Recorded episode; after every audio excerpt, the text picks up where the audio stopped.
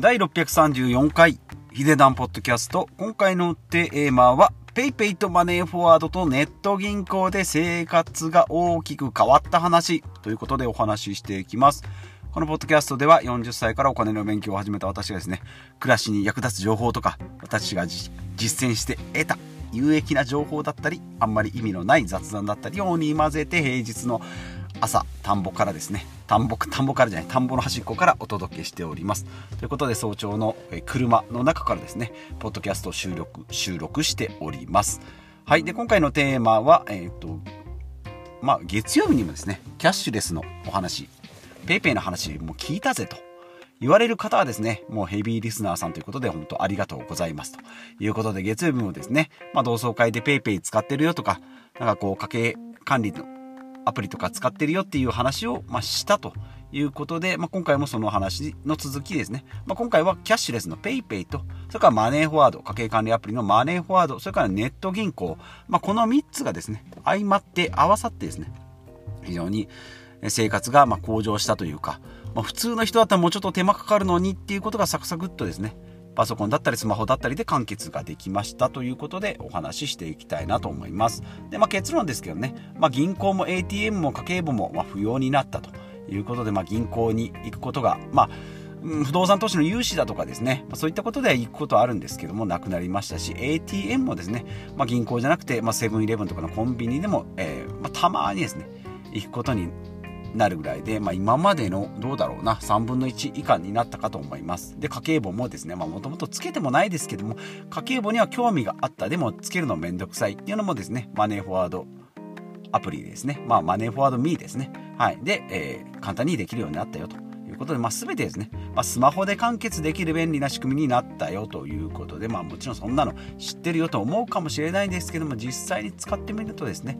まあ、使ってみるとも当たり前になりで使ってない人と比較するとですねああ昔はあんなことしてたなというふうに思ってきたということでやっぱりこれはかなり便利なのでみんなにお届けしたいなというですね、まあ、自慢の回になったということですね。まあ、逆にですね、まあ、便利になったからこそですね、自主管理するべきこともあるよってことで、まあ、お金の使い方がですね、まあ、簡単になって分かりやすくなったけど、もうその分ですね、例えば PayPay で、え、簡単に決済できるからって言ってコンビニでパラパラパラパラお金を使ってしまったりですね、まあ、チャージしてチャージしてなんかお金がなくなったりっていうことがないように気をつけはしたいしたいなと。いうふうに思っております。はい。で、このきっかけですけどね、先週土曜日に行きました同窓会ですね。え高校時代、大学時代の友人たちと、まあ、話の中でですね、まあ、金融リテラシーのこうすり合わせみたいなのをやっぱりする機会がする機会というか、まあ、こちらから話をしたんですけどね格安 SIM の話だったり、えまあ、スマホ代ですねだとか、まあ、あとふるさと納税だとか、えっとまあ、マイナンバーとかですね、まあ、そういったことの話をすると、まあ、45歳でもですねかなりアナログだったということで、まあ、45歳だとまだあのスマホを使いこなしている世代かなと思います。まあ、親世代のですね70歳80歳だと、まあ PayPay とかっていうのもなかなかハードルが高い。まあ、PayPay 使ってるよっていう70代は割と高めの金融リテラシー、スマホリテラシーの方なんじゃないかなというぐらいですね。えー、ですけども、まあ、45歳だとですね、その辺のパソコンとかスマホもですね、まあ、ネイティブとはいかなくても割ともう20年ぐらいずっと使ってるパソコンなんかもですね、Excel、まあ小学生時代は一一太郎花子から、えー、勉強してきた世代ですけれども、まあ、ね、Windows の95からももう大人でしたし、大人まあそうね、高校ぐらいなんで、まあ、そこからですね、スタートして、パソコンで20年、スマホで10年使ってるっていうことなので、まあ、それ、それぐらいの知識はあって当然なんじゃないかなと思うんですけど、そこからですね、やっぱり格差が、えー、知識の格差というのは広がってきてるんじゃないかなということで、今回はお話ししていきます。はい。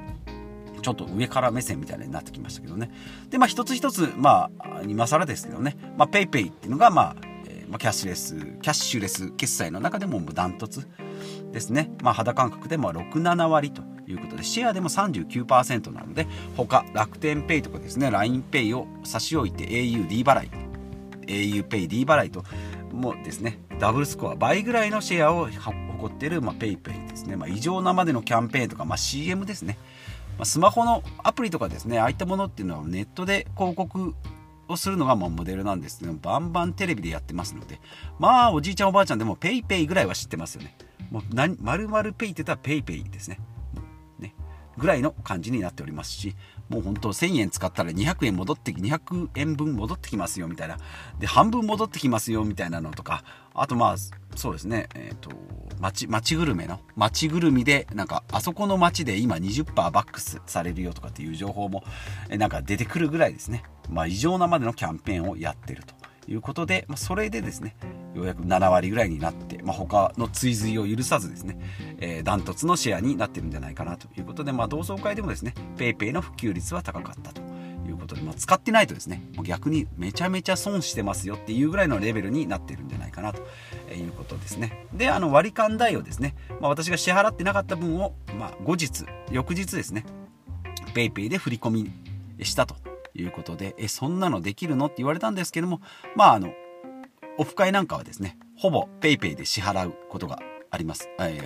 PayPay で支払うシステムになっているので、まあ、その辺はですね、まあ、相手の確認、まあ、振り込みですね。振り込み、まあ、普通の銀行の振り込みとかと一緒ですけどね、相手がまあまあ出てきますので、ま、PayPay をチャージして3000円分、3500円分送るというのが、まあ、相手にできると。で送られた方もですね、PayPay として、まあ、現金としては使えないんですけど、ま、PayPay として使えたらですね、普通のコンビニの生活だとか、まあ、スーパーとかですね、そういった決済で使えるので、まあ、同じ1円、1, 1ペイ、1 PayPay の残高1000円分を、まあ、現金1000円分と同等に使えるんじゃないかなというふうに思いますけども、これが LINEPay とかですね、メルペイとかだと、え、俺アプリ使ってないしってなると、ちょっとも送られた方も困るんですけど、まあ、PayPay だとそれぐらい。まあ、通貨もそうですね。みんな円を使ってるから円で支払うと。1人だけペソで払いますよと。え、10万円分のペソで送るよって言われても困りますので。はい。えー、なので、ま、PayPay が、まあ、すごいですよということで、まあ、私も、まあ、使ってます。チャージして、決済で使ったりしますし、まあ、今回みたいに送るという、えー、振り込みもできますと。いうことで、まあ、合わせてセットで使いたいのはネット銀行ですね。まあ、普及率はですね、私の肌感覚ではまだ2割ぐらいかなと。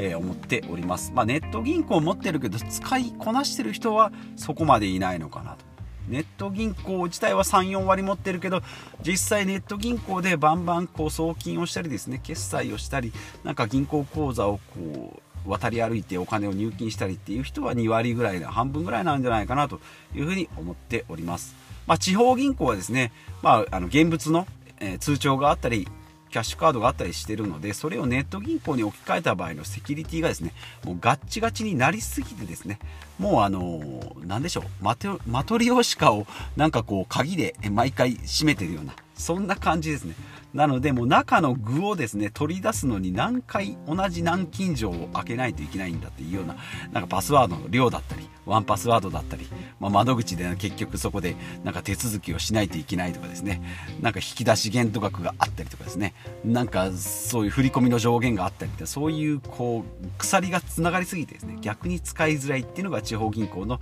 ネットバンクになっておりますけどもまあもともとですねそういう物理的な銀行がえー、店舗がないネット銀行、私の場合 SBI ネット銀行だとかですね、楽天銀行、まあ今だと PayPay 銀行、まあこの3社のなんかは割と使いやすく、えなっております。銀行と紐付けておけばですね、まあ、銀行と紐付けるちょっとおかしいな。えっ、ー、と、クレジットカードとセットでネット銀行を作っておけばですね、そこのお金の残高はスマホで見れるし、そこのお金をどこかの地方銀行に送るにしてもですね、なんか手数料もかなり安く、ま、100円未満でいけるんじゃないかなと思います。今のですね、振込手数料って本当 ATM でガチガチガチガチやった末にですね、880円とか取られたりすると、もう何、何、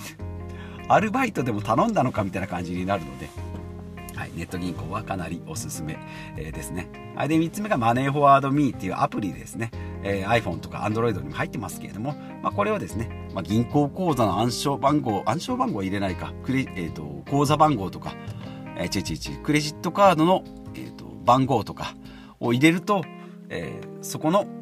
クレジットカードの利用明細が出てきたり、銀行とかですね、口座番号を入れておくと残高が見れたりですね、します。ま、この辺もですね、地方銀行を登録しておいてもですね、なんか3ヶ月、2ヶ月に1回ぐらいですね、なんか再ログインしてくださいということで、結局地方銀行ですね、こういったネット対応がやっぱりこう、難しいのが、やっぱり出てきますね。はい、地方銀行。その点、ネット銀行はもうスッと、スッとこう、まあ、そんなの全然効かないと1回入れたらもうずっと安心して使えあ、まあ、安心かどうか分かんないですけどね。でも地方銀行はこの辺のネットとの組み合わせもやっぱりセキュリティがガチガチになっているようなイメージですね、はい、なのでまあここでですねマネーフォワードのアプリを使うとクレジットカードの支払い状況今月これぐらいだ使ったよとか、その中身まで見れます。えなんか旅行行ったとか ETC だとかですね、あそこのスーパーでいくら使ったとか、えなんかどこどこにチャージしたっていうのも全部明細がこのマネーフォワードアプリで見れるので、わざわざクレジットカード、今利用明細もですね、届かないですね。届けようと思うと50円とか100円とかお金かかっちゃいますので、まあ、そういったのもですね、アプリの中で見れる、明細が見れるっていうのが、えー、すごいメリットに感じておりますと。いうことですね。はい。で、まあ、クレカの支払い状況の確認とか使いすぎの防止もできます。あと、まあ、不正利用もですね、マネーフォワードで見ておくと、クレカがですね、急に10万円不正に、え、引き、引き落とされた、使われたってなればそこでチェックができますし、で、あと銀行残高ですね。まあ私も銀行口座を絞ったとはいえですね、楽天銀行と SBI 証券と SBI 銀行か、楽,、えー、と楽天と SBI と、もう一個 PayPay と、で、地方銀行と、あと不動産投資の、えー、信用金庫。で、この辺があったりするので、そこでですね、残高不足に、ね、こっちから引き落とされたとかですね、ここの残高が少ないよってなればですね、さっきの言ったネット銀行で振り込みができるということだったり、まあお金のやり取りは PayPay でも個人間でできたりしますし、まあ業者とかだとですね、だと、まあ、畳、表返しましたよって言った8万円の代金はネット銀行から振り込みできますよと。大工さんにですね、不動産投資の、えー、なんか、この水道工事をやったよって言ったら3万円ポンと振り込んだりできるということでですね、かなり身軽になったんじゃないかなと思います。なので、この3つのですね、まあ、キャッシュレスはま普段使い、